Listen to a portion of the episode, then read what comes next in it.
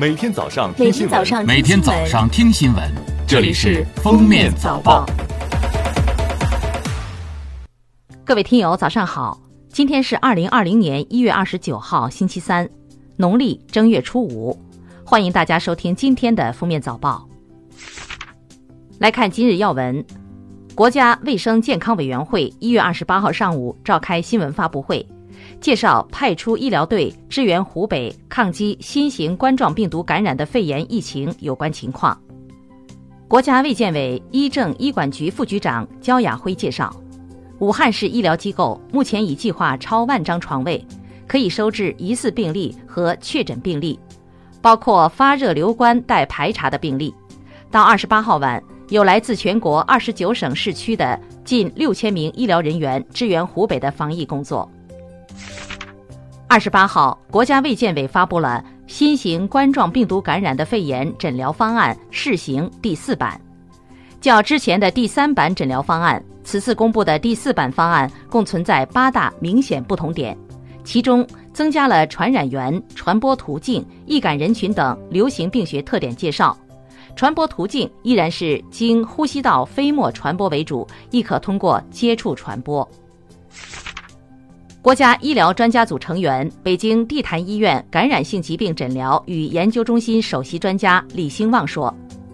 就是说。”你的手如果没有注意污染到病毒了，揉眼睛可能会造成感染，因此要戴口罩、勤洗手，这样对减少传播、减少个人感染的风险也是很有帮助的。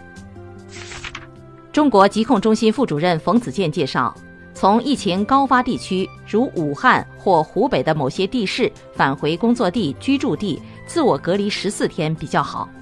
在其他没有形成明显社区传播的地区，要做好个人自我防护，到单位上班戴口罩，勤测体温，有问题及时就医。民政部一月二十八号印发通知，二十八号起，儿童福利机构、未成年人救护保护机构要实行封闭管理，取消所有外出及机构内集中性活动。二十八号。国家移民管理局建议内地居民合理安排出国出境计划，如无特殊需要，建议推迟出行时间。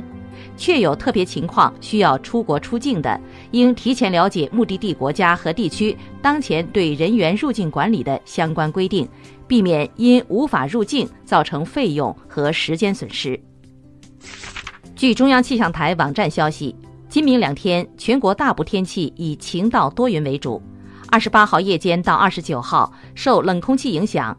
东北地区、黄淮东部等地大气扩散条件显著改善，霾天气减弱或消散；但华北南部、黄淮中西部等地霾天气略有改善或继续维持。下面是热点事件，在国家广电总局统筹下，全国卫视加强疫情防控报道，减少娱乐性节目。湖北、湖南、浙江、安徽、重庆、山东等省级卫视均开设了抗击疫情新闻直播节目和特别报道。湖南、浙江取消了《快乐大本营》《王牌对王牌》《新生请指教》《漫游记》等原定春节期间播出的综艺节目。上交所、深交所二十七号发布通知，延长二零二零年春节休市至二月二号星期日，二月三号星期一起照常开市。与此同时，一月二十二号星期三至二月二号星期日不提供港股通服务；二月三号星期一起照常开通港股通服务。为不耽误学生学业，武汉市教育局要求，从二月十号开始，各区教育局组织辖区内的中小学、中职学校按照教学计划开展在线教学。武汉教育信息化平台和教科院正在制定具体方案。